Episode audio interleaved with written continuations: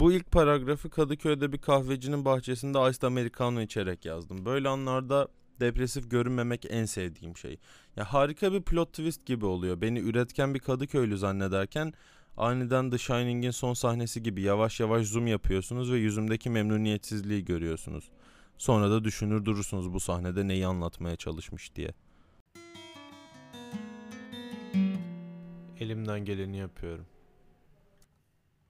Introdan önceki kısmı yazdığım yerden farklı bir kahvecide tadı o kadar da hoşuma gitmeyen bir soğuk çay içerken yazdım buraları da. Normalde bu bölümleri tek seferde patır patır yazıyordum. Şimdi prostat bir adamın işeme sıklığı ve miktarı gibi yazabiliyorum nedense. Yani bir haftadır bunu yazmakla uğraşıyorum. Dışarıdan şu anda beni gören biri için bu sıkıntıyı hiç çekmiyormuş gibi görünüyorum. Çünkü birkaç kelimeleri düşünüyorum sürekli ve bu yüzden klavyeyi kullanırken asla durmuyorum.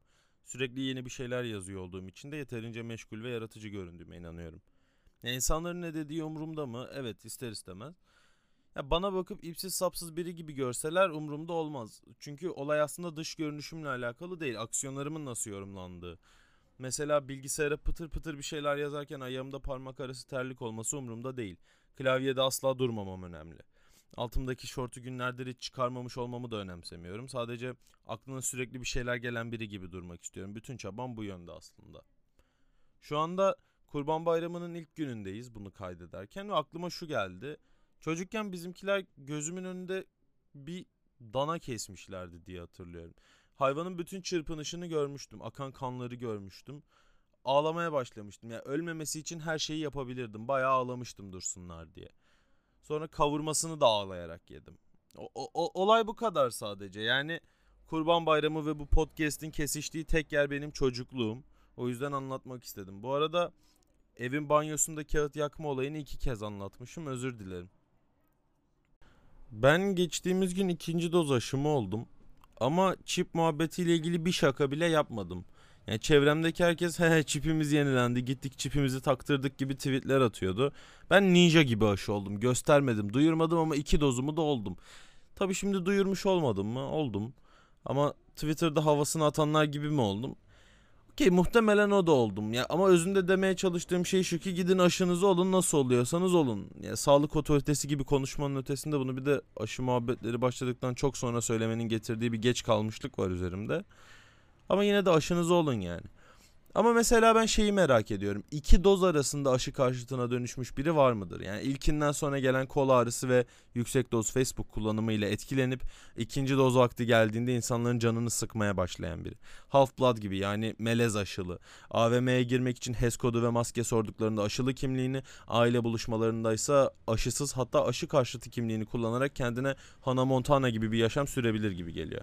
Veya Dr. Jekyll ve Bay Hyde gibi de olabilir. Aşısız olduğu zaman bok gibi birine dönüşür çünkü o aşı karşıtlığıyla. Sabah uyandığında Biontech aşısını yaptıkları koluna kaşık yapıştırıp insanlara bunun içinde mıknatıs var dediğini hatırlar. Keyfi kaçar falan.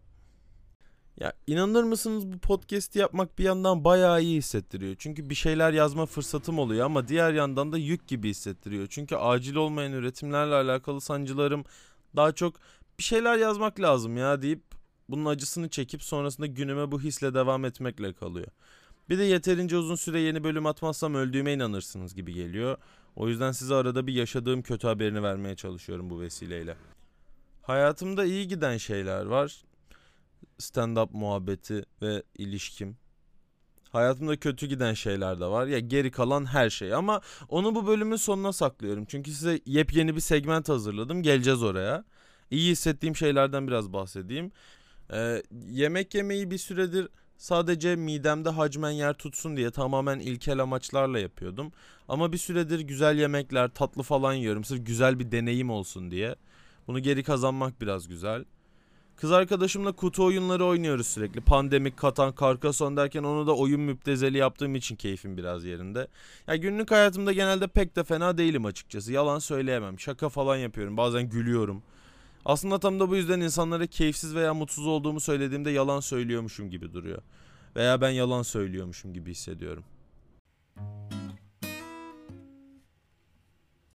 Ee, şimdi sizin için hazırladığım yeni segment ismi Off the Pill. Ee, Türkçesi için henüz bir şey düşünmedim. Direkt Off the Pill diye yazdım. Bunlar ilaç kullanmadan düşündüğüm şeyler. Ya ilaca dün geri başladım. Bir 3 hafta falan ilaç kullanmadım. Neyse ya, yazdıklarımı okuyunca anlayacaksınız. Birkaç haftadır antidepresan kullanmıyorum.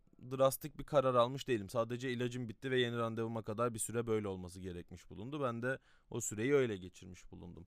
Nasıl hissettiğime gelecek olursak boktan yani. Bayağı boktan. Arada bir yeterince şanslıysam çevremdeki insanlara ayıp olmasın diyeymiş gibi gelecek şekilde biraz mutlu oluyorum. Onun dışında kendi kendime denk geldiğim her an kafamı başka yöne çeviriyorum. İnsanlara odaklanamıyorum. Her şey aklıma başka şeyleri getiriyor. İnsanlarla konuşurken aniden şey diye düşünüyorum. Aa bu insan 7 dakikadır cevap vermemi bekleyeceği bir şey anlatıyor. Ben kesinlikle onu dinlemiyordum. Acaba sözü bittiğinde ne diyeceğim? Ya düşündüğüm şeyler de öyle müthiş şeyler değil yani. Mesela Beşiktaş'ta yürüyoruz birden aklıma acaba şu an bir sniper beni tam omzumdan vursa ne olur sorusu geliyor. Kafamda o senaryo oynuyor da oynuyor yani.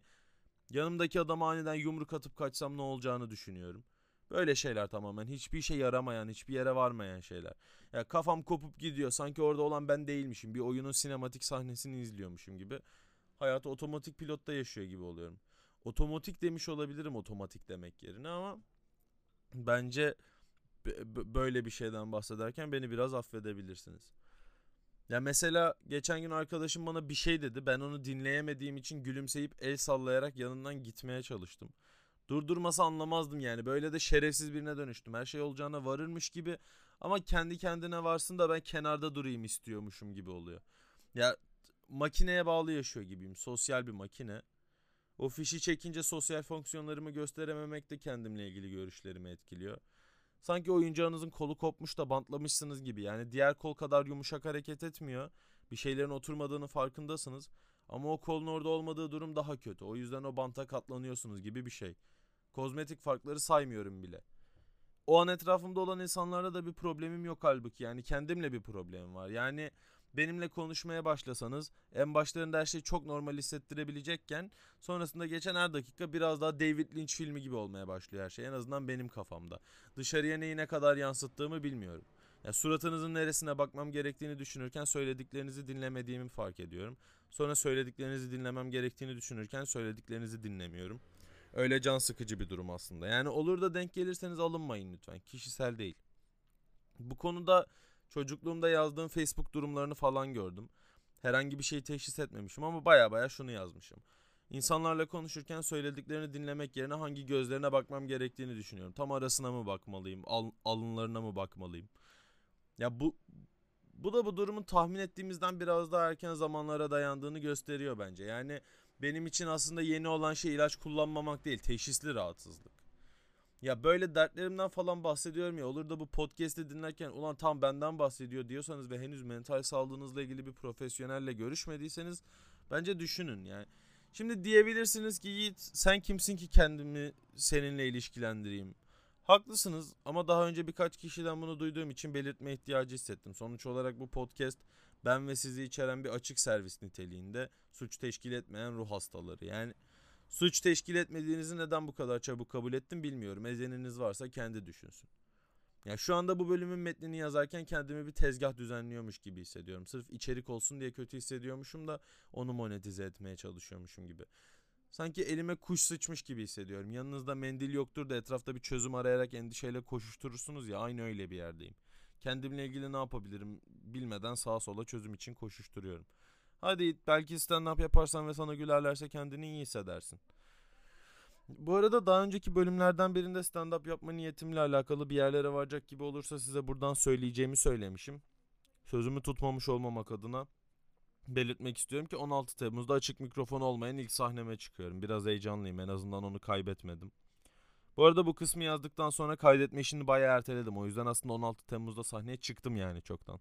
İyi de geçti. Zamanında duysaydınız göndereceğiniz hipotetik şans mesajları için hipotetik teşekkürler ediyorum. Ya bu hislerimden bahsetme konusunda izlemeye çalıştığım metot aslında biraz da muhafazakarların eşcinsellere önerdiği yaşam tarzı gibi.